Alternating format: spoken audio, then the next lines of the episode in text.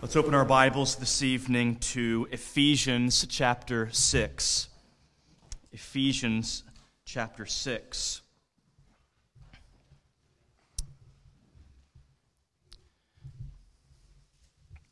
Tonight we plan on taking a vote for formalizing our partnership with Marcus and Jennifer Reyes and their family in Orizaba, Mexico. And I really have a burden that we will be able to, in truth, tell them that our financial support is but a token of our regular prayers for them. I know that that is what Marcus would say if he were here. Um, he would see, he would definitely say that above all else, he covets our prayers for him. And that's why I want to spend a few minutes introducing you to the Reyes family and their ministry so that we can, with, uh, with better, more informed minds, pray for them. And that's why I want to come here to Ephesians 6 and these verses right after the passage about the armor of God and to think together about how to pray for preaching. How to pray for preaching. Let's begin our reading at verse 10 and read down through verse 20. Ephesians 6, verse 10. This is the word of God. Finally, my brethren, be strong in the Lord and in the power of his might. Put on the whole armor of God, that ye may be able to stand against the wiles of the devil. For we wrestle not against flesh and blood but against principalities, against powers, against the rulers of the darkness of this world, against spiritual wickedness in high places. Wherefore, take unto you the whole armor of God, that ye may be able to withstand in the evil day, and having done all, to stand. Stand, therefore, having your loins girt about with truth, and having on the breastplate of righteousness and your feet shod with the preparation of the gospel of peace. Above all, taking the shield of faith, wherewith ye shall be able to quench all the fiery darts of the wicked, and take the helmet of salvation and the sword of the Spirit, which is the word of God, praying always, with all prayer and supplication in the Spirit and watching thereunto with all perseverance and supplication for all saints and for me, that utterance may be given unto me, that I may open my mouth boldly to make known the mystery of the gospel, for which I am an ambassador in bonds, that therein I may speak boldly as I ought to speak. Amen. So, there, right after the armor of God passage, and we're told that as we take all of these elements of the armor of God, we're to take them praying. That praying always covers all of that taking of the armor. There's no period at the end of verse 17. The praying always covers it all. They must be taken up prayerfully, Paul gets specific. He's not content with vague generalities. He wants them to pray for him specifically. To remember that he is, verse 20, an ambassador in bonds. He's an ambassador. And right now, he is writing to them from imprisonment. And we spoke about that imprisonment this morning in Sunday school at the end of the book of Acts. It's a house arrest. Um, he has his own hired house. There's a soldier assigned to him. He can't leave the house, but he's able to receive visitors. And we read about the visitors that he received on several occasions there at the end of the book of Acts. Luke ends his history with the gospel of the kingdom being preached and no man forbidding him. Um, so those were his circumstances. It wasn't some sort of pit that he was in, in chains or something, literally. Um, but he was under house arrest, and he was there for two years, waiting his trial with the Roman Caesar. But all the time, he knows that he is an ambassador in that situation. You see, when he asks for prayer from the Ephesian church, he's not asking for his, for his case to be won.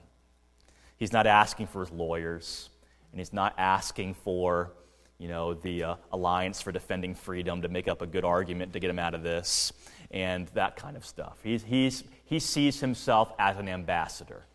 An ambassador is someone who represents an authority, represents them with dignity, knows what their mission is. And Paul hasn't lost, has lost sight of that mission. He is an ambassador of the Lord Jesus. Though he is in bonds, still, he is there to preach. And he wants the believers in Ephesus to pray for him as he preaches.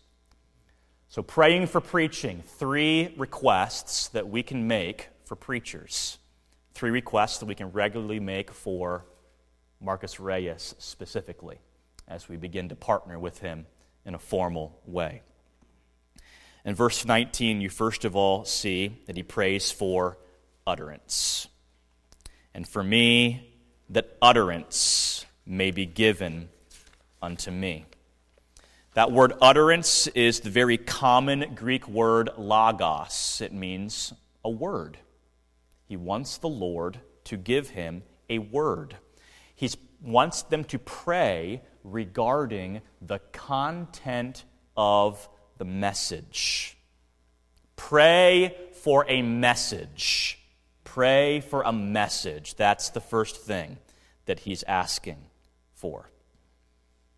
That's an interesting request from the Apostle Paul, of all people.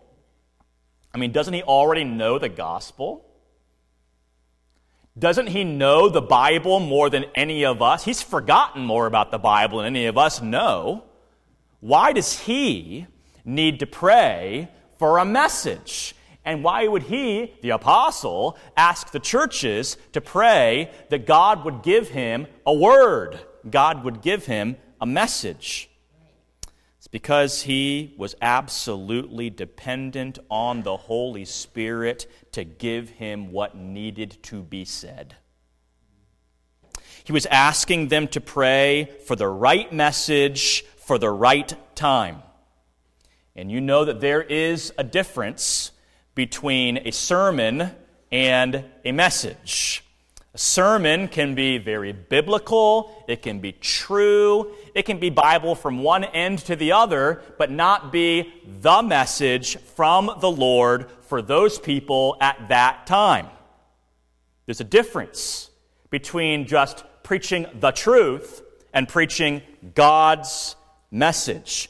The man of God must be sensitive to what message God would have him to give to a particular people at a particular time. We don't gather here to merely be informed. We don't gather here just to learn something new Lord's Day by Lord's Day.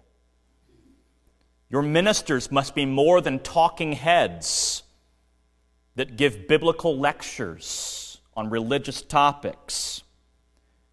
We gather here to hear from God. A minister is the mouthpiece of God, and he's responsible to deliver the right message at the right time. And he is dependent on the Holy Spirit for this. He's dependent on the Holy Spirit for this in two facets of his preaching ministry in the preparation and in the delivery. He's seeking the Lord as he anticipates the coming time for giving the message. And then he's also dependent on the Lord in the actual delivering of the message. So pray for utterance to be given to me as I prepare and as I deliver it. Pray for a word from God. Pray for a message.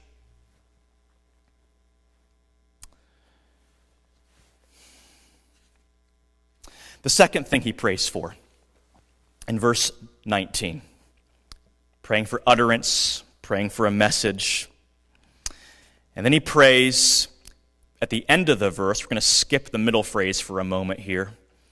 And at the end of the verse, he says, Pray that I would make known the mystery of the gospel.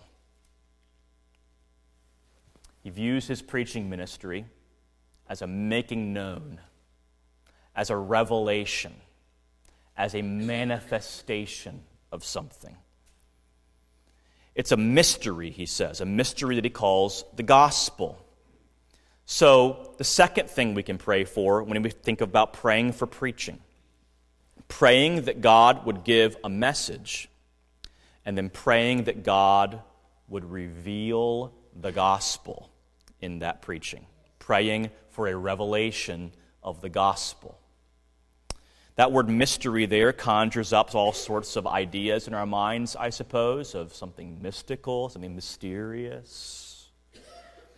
But a mystery in biblical language is just something that had to be revealed.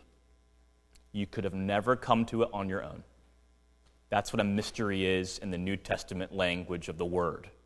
It's like when Jesus says to Simon, Peter, Flesh and blood has not revealed this unto you, but my Father in heaven.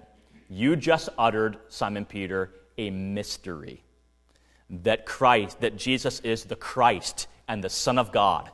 That is a mystery. It had to be revealed to you from God Himself. There's no way you could come to that conclusion all by yourself. And so Paul calls the gospel a ministry, a mystery here, something that must be revealed by God. He knows that the proclamation of the gospel must be accompanied by the illuminating power of the Holy Spirit. The only way that God's word can come with power is if the Holy Spirit breathes upon that word right in the delivery of that word. You can be fluent in all the biblical languages. You can have more commentaries than a seminary library. You can have multiple PhDs in advanced training and homiletics. You can pour yourself into hours and hours of study. And when it's all said and done, it's what happens here in this moment in the delivery of the message, which will, will either result in the message being born or stillborn. There must be the power of the Holy Spirit and the revelation of the mystery of the gospel. Of course, there is a connection to what happens in the study. But what happens there is absolutely dependent on the power of the Holy Spirit of God. And no, no amount of polish or eloquence or experience can bring all of this together. It must be that the Holy Spirit shows up through the Word with power. If He doesn't show up, you might think the sermon's interesting. You might learn some new facts, but it's not going to change your life. And what we need is the life changing power of the Holy Spirit, Him taking the Word of God, the mystery of the gospel, taking the blinders off our own eyes, revealing to us the mystery of the gospel. Paul says, pray for that. Pray that God would give me a message and pray that as I give that message, He would reveal the mystery of the gospel to my hearers. Let's pray those things for Marcus. And then, third, he says this twice, doesn't he? In the middle of verse 19 and down in verse 20, he prays for boldness. He says, and as for, and for me, that utterance may be given unto me, that I may open my mouth boldly and then at the end of verse 20, that therein I may speak boldly as I ought to speak. So he says it twice. He wants, he wants to speak with boldness. Pray for me that I would have boldness. That is an amazing request from the Apostle Paul, of all people. Paul? How could anybody be more bold than Paul? A man who was in labors more abundant, and stripes above measure, in prisons more frequent, and deaths oft. That man requests boldness. The preacher who testifies that of the Jews five times received I 40 stripes save one. Three times I was beaten with rods. Once I was stoned. Three times I suffered shipwreck. A night and a day I have been in the deep and journeyings often, and perils of water, and perils of robbers, and perils of my own countrymen, and perils by the heathen, and perils in the city, and perils in the wilderness, and perils in the sea, and perils among false brethren, and weariness, and painfulness, and watchings often, and hunger, and in thirst, and fastings often, and cold, and nakedness. That man needs to request boldness? Then so do I and so does Marcus. A preacher is called to be frank, to be fearless. There has to be a directness and a plainness to preaching if it's going to do any good. There really has to be a collision course with the conscience and with the will if preaching really is going to be wrought of the power of God. And nothing can get in the way of boldness, the boldness that is necessary for the proper proclamation of the word, like the fear of man.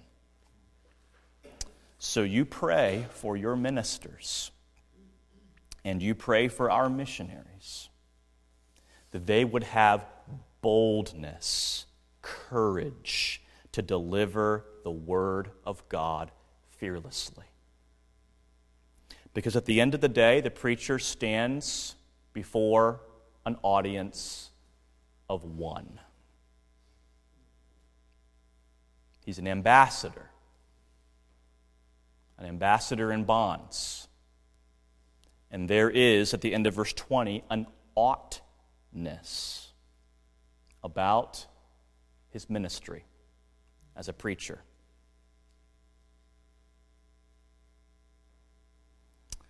He speaks boldly as he ought. He has this directive, he has this commission from heaven.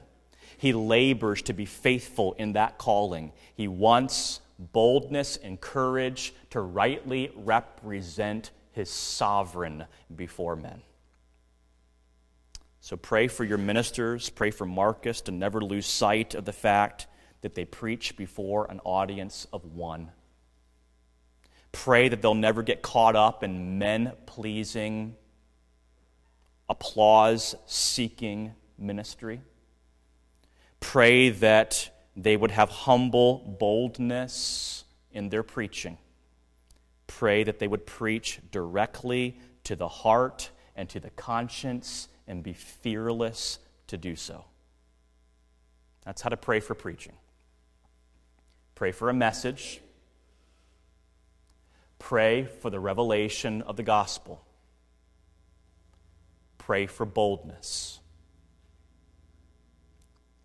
As we take on the financial responsibility of another missionary family this evening in God's will, let's commit to praying these things regularly for Marcus Reyes and his ministry preaching the word in Orizaba, Mexico.